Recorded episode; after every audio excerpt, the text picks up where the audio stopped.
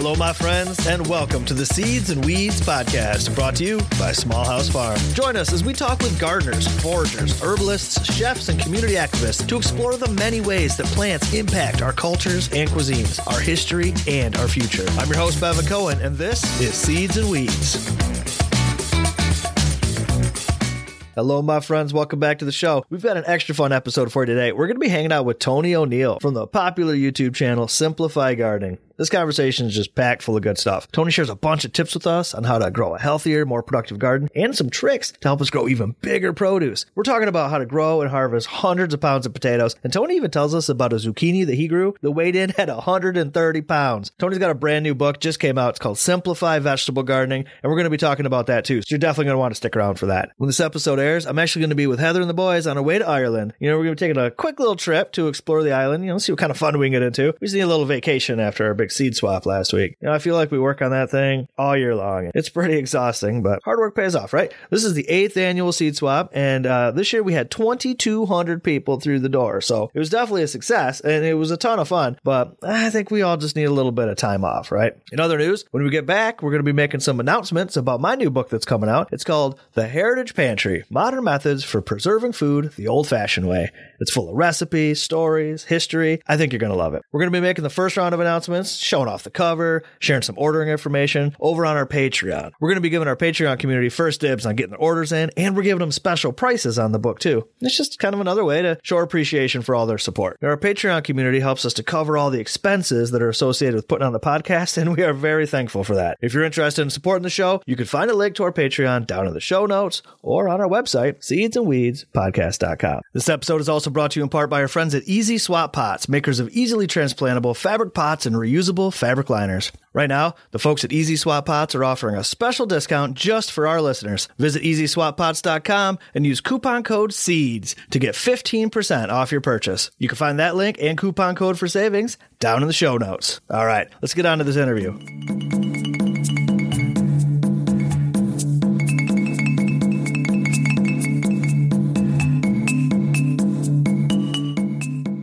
Tony O'Neill has been creating educational gardening content for the last 14 years, and in 2020 he launched Simplify Gardening. Tony believes that gardening's appeal is linked to nature's generous response to nurturing, which is proven by his growing near record sized cabbages, squashes, rhubarb, and potatoes in abundance. Today, Tony's joining us on the show to share some gardening tips and tricks and to talk about his new book, Simplify Vegetable Gardening. Tony, welcome to the show, my friend. We are so happy that you could join us today. Thanks for having me, and it's always a pleasure to be here. So, I want to talk to you, of course, about your new book, Simplify Vegetable Gardening. But before we get into that, could you just tell our listeners just a little bit more about you, uh, where you're at, and your background as a writer and a gardener? Yeah, sure. My name's Tony O'Neill, and I live in South Wales in the UK. I've been gardening for the last 42 years since I started with my grandfather at the ripe old age of seven. And I started a YouTube channel going back probably, well, I started in 2007, but um, I kicked it off again in 2012, where I've been making sort of educational videos trying to help other gardeners to grow their own vegetables at home. And uh, that subsequently sort of led on to me, you know, writing quite a big website and now with the books as well you know? So um, so that's a you know roughly where i come from. But my i think my biggest market at the moment online is is the us and it, you'd think that's a little bit strange being from the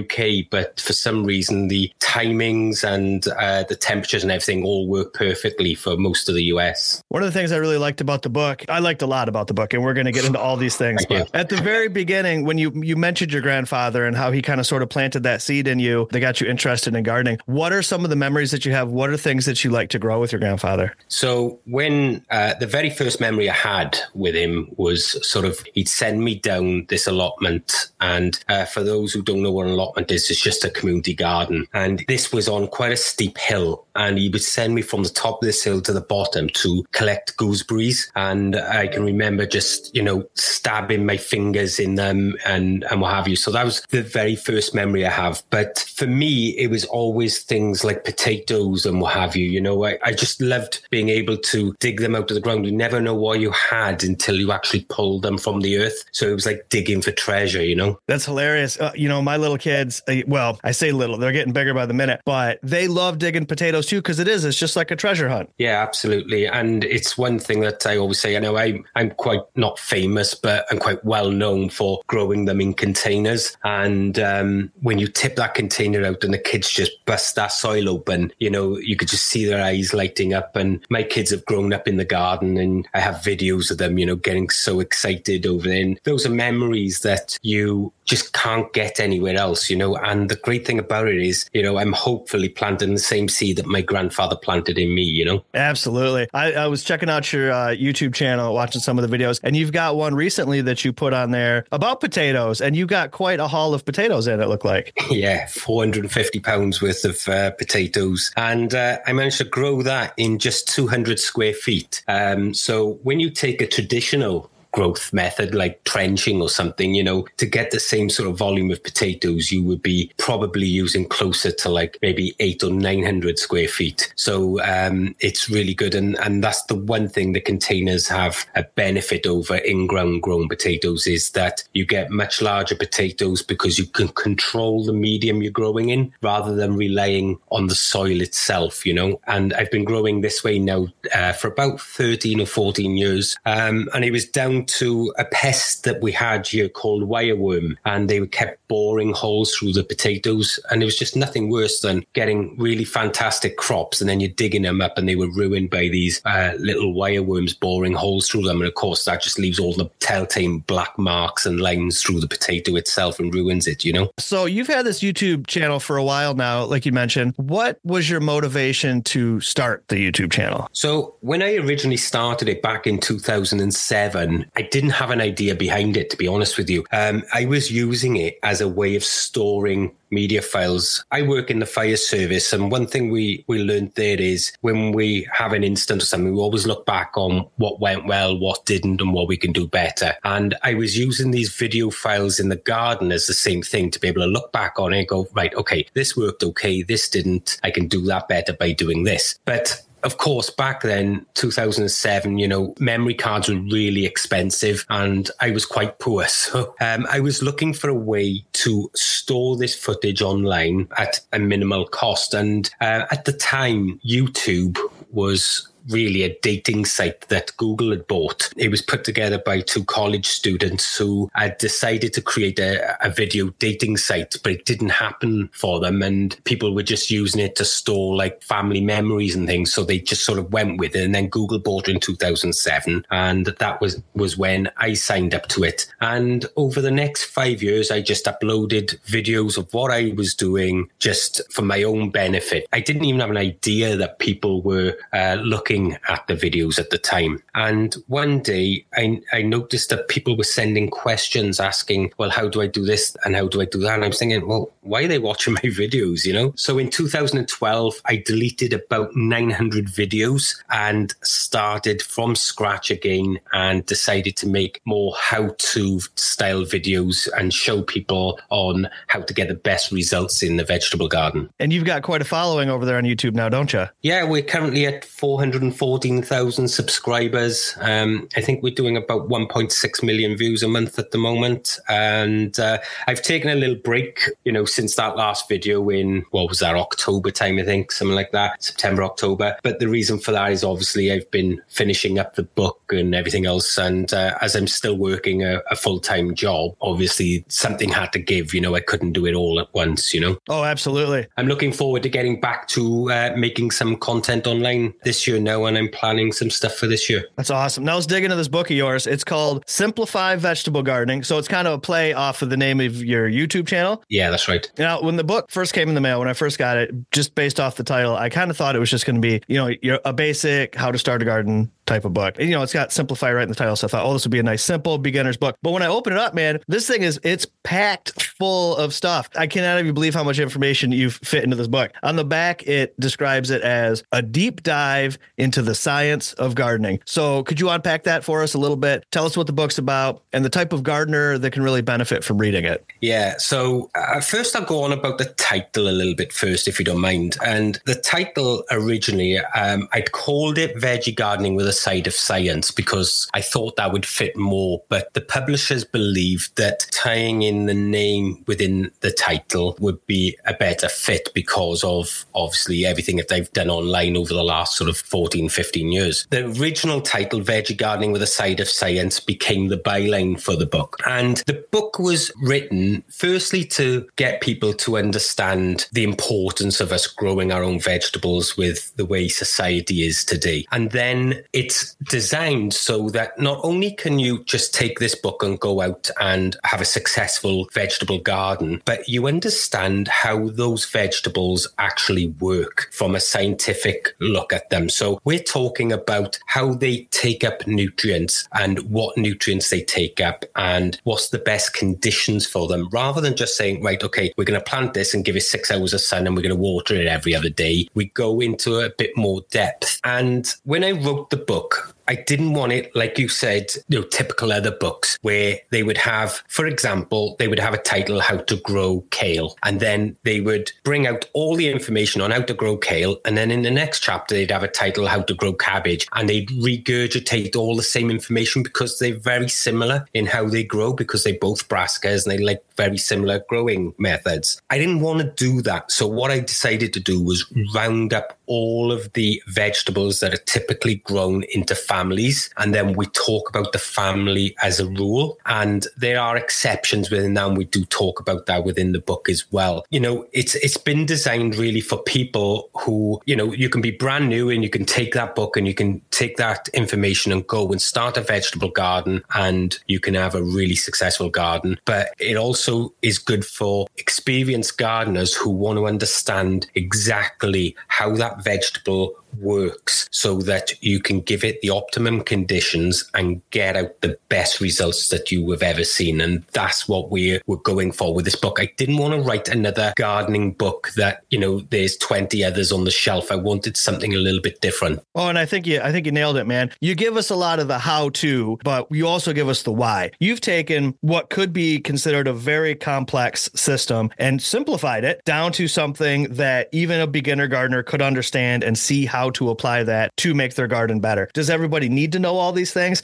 Not necessarily, but if you know these things, you're going to have a more successful garden. And I think you really accomplished that. It's very well done. Thank you. And don't forget, even those brand new gardeners are within a couple of years quite, you know, sufficient at growing vegetables and they're always looking for that next step and looking to learn. So that book will grow with them as well. And that's the idea behind this book in that, you know, it'll always push people. One thing I say about gardening is it's a fantastic palette for experimenting and being able to push the boundaries. When you understand how that actual vegetable works and how it takes up the nutrition and how that is pushed out through the leaves, the root systems, or whatever it is that you're looking to produce, then you are able to really control that. And I don't mean with chemicals because I'm an organic gardener. So everything we're doing is talking about how to get the best out of something. I think the easiest example would be if we were looking at, you know, a thoroughbred horse or something, you know, they're fast anyway. But when you start feeding them the right food and training them constantly, then they're going to get better. And that's the same thing with the vegetables. And you've got some examples in the book of some very large fruits and vegetables that you've grown. Yeah, absolutely. Yeah. In the book, I show a 67 pound cabbage that was grown organically, um, 131 pound zucchini that was grown organically. And that is all because I understood what my microclimate was doing. I understood what the plant needed at the specific time of its life and provided that. And I also understood how the plant is going to utilize those uh, ingredients or those nutritional ingredients. And when you understand that, you prevent an issue called nutrient locking. So for argument's sake, um, a lot of gardeners, and I see it all over the online, that especially if we take tomatoes as an example, they worry about blossom end rot. So they throw Epsom salts all over their ground or they're watering it with Epsom salts all the time without actually understanding is there enough Epsom salts, firstly, in the soil? And what is the real reason tomatoes get blossom end rot? Because it's not about there's not enough calcium in the soil. Typically, it's irregular watering issue. And what happens is the little fine roots, they rot off and then they can't take up the calcium that's already there. So applying Epsom salts won't do anything. So it's understanding these mechanics that allow you to ensure that it's much better. Now, do your videos on the YouTube channel lean into the science like this as well? Not as much as this, but my videos aren't like other people's videos. I tend to break things down so that it's a, a lot more digestible and easier to understand, firstly. But obviously, because this video, I'm able to show that as well and to show the results afterwards. So if we take that 131 pound zucchini fragment, say, I show in a video exactly how I grew this, how I prepped the soil, why I prepped it that way, and this is the result at the end of it. Then we'll give like a load of tips. An example of potatoes, if we take potatoes for an example, one tip that I, I pass on to people to get bigger potatoes is to remove the flowers from the potatoes as they're growing. Now, loads of people don't know what this is, but if you think about potatoes, when they flower, they're looking to go to seed. We don't need a potato to go to seed because we're not going to ever grow from that seed because we grow from seed potatoes. So why are we allowing the plant to waste energy producing flowers and seed? If we take them off, all our energy can go into tuber formation. And it's understanding these little things that can really make a big difference come harvest time. So it's similar to the idea of taking the uh, scape off of the garlic so your garlic plant will grow a bigger bulb. Yeah, absolutely. And again, you know, if you were to take the top off some plants, you, are likely to check that plant and, and it'd be no good. So it's knowing which plants you can do that with. And that's what the families in this book will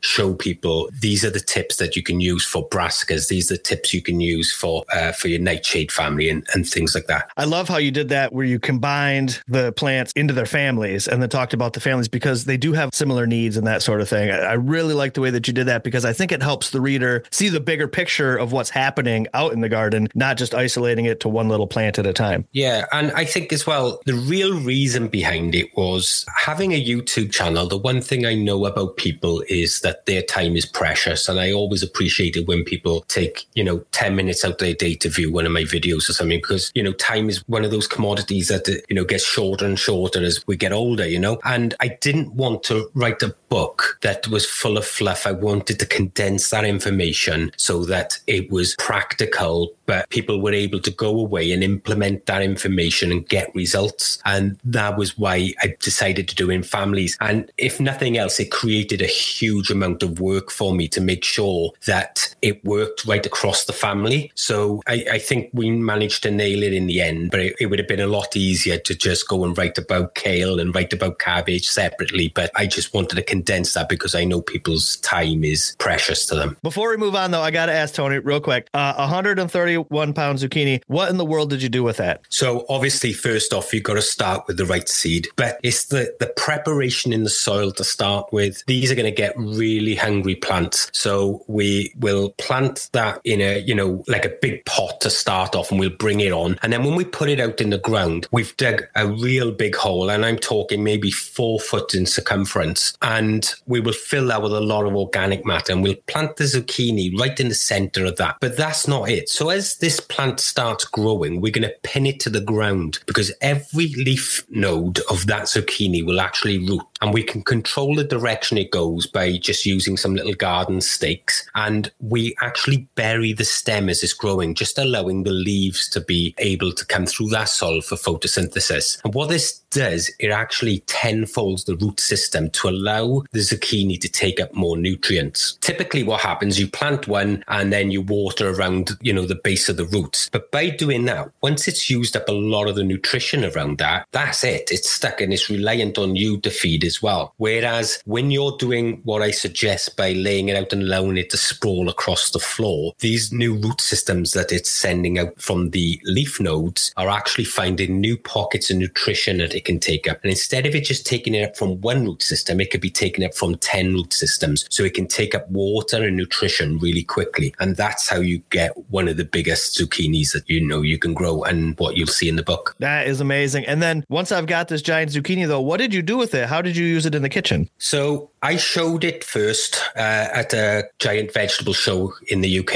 It's called Malvern Showground. And every autumn they do like a giant vegetable show. So it was grown for that. Now, that zucchini didn't even place at that show. There was such big zucchinis there. But what you have to understand is I grow organically and a lot of them were growing chemically. And the reason I, I didn't want to grow that chemically was number one, I wouldn't put chemicals on my ground anyway because I'm an organic gardener. But number two, they were going to be eaten after. Now, what I do with all of the large vegetables that I grow then for show is they go to a homeless shelter in Cardiff and they make like stews and soups and things like that for the homeless out of them. So nothing gets wasted with them. So it's a win-win really. Man, that's very cool. And I mean, that's a lot of food from a zucchini that big. Yeah. I mean, the cabbage, they said that they did like a, a Sunday dinner, a Sunday roast dinner. And um, they said it went on something like 400 and something plates, you know? So that was 400 odd meals, you know, along with everything else that they had. That's got to help people, you know. From one cabbage. That's super cool, Tony. All right, I got to ask so you're growing all these great things, giant things, beautiful things. What is your favorite thing to grow? Oh, it has to be potatoes. Once you get, and it's the same thing and why my children get so excited about them, you know, once you get that little discovery of you never see what's growing because it's under that ground. And then when you turn that out and you got this huge tuber there that you know you've nurtured all the way through the growing season and you get that really good potato. And um, there's nothing like it. And I absolutely love it. And it's why I've been designing the system. The last video you watched with the 450 pound of potatoes, I went right through that system to show people. That's taken like 13 years to really come to the system where it where it is now, you know, and how I grow them. You hear of people saying, "Oh, well, I grow potatoes in containers," but like I've moved on from that by trial and error and finding what works, what don't, and now I've got a like a support system for the foliage, and I've got a water, automatic watering system. You know, that can all be set up in a couple of days if someone wanted to but it's taken 13 years to get to that stage to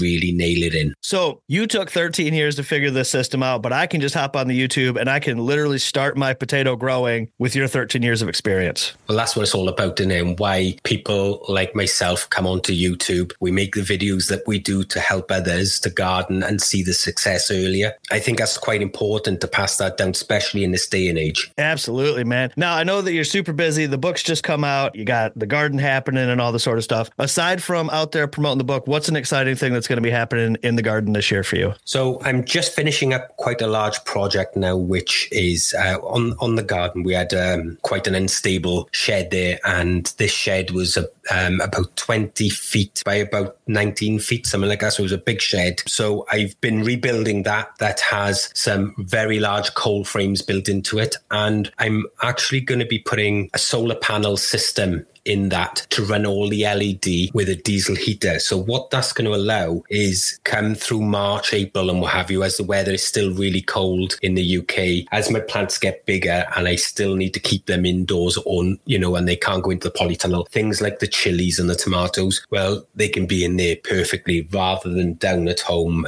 cluttering up the house and everything else. How big is your garden? The garden that I'm growing in for the vegetables is 190 feet, 195 feet long and it's 87 foot wide. So it's quite a, a large old space. I bet it even seems bigger when it's time to weed the garden. Yeah. So uh, I'm a no dig gardener for the bulk of it. I don't get me wrong, I'm not against digging. I will dig if I need to, but I find that by not digging, you're bringing up so many weed seeds, and I do a lot of mulching. So when you're mulching, you're controlling that growth. It just makes it a little bit more bearable, and you're not having to allow these weed seeds to come through and get that light. I'm going to put you on the spot, Tony. Um, if you had to give some advice or a tip to a new gardener, what kind of advice would you offer? I think probably the best advice I could give them, invariably when somebody's new at gardening, you know, they're taking over, you know, land that's been barren or something, so there's a lot of weed in there, is to turn your back to the work. So this is a, like a psychological effect because you're only seeing the work that you've completed, not what you've got to do. And psychologically, this can keep you working. And, um, you know, if you had like a 195 foot long garden and it was just chock a block with weeds and you had to weed it all. Well, if you turn your back to it, you only ever see this like 15 feet that you've cleared and it always looks nice and clean and everything else. But if you were looking up every now and then at this 195 foot of weeds, you know, it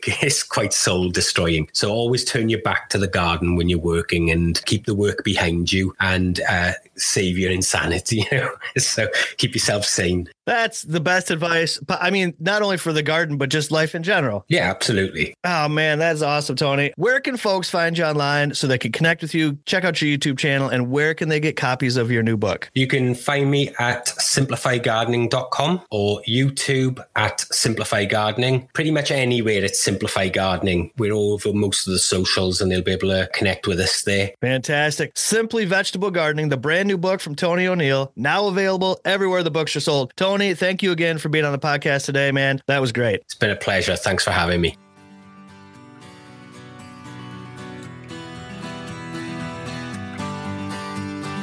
And that brings us to the end of another show. Big thanks to Tony O'Neill for being our guest today and to all of you for tuning in. Remember, if you enjoy the podcast, you can always support our work by joining our Patreon community. You can find that link and many more at seedsandweedspodcast.com. This episode was edited and produced by all of us here at Small House Farm, and the music we're enjoying right now is called At the Feast by Billy Z. Thanks again for joining us, friends. I'm Bevin Cohen, and we'll see you next time.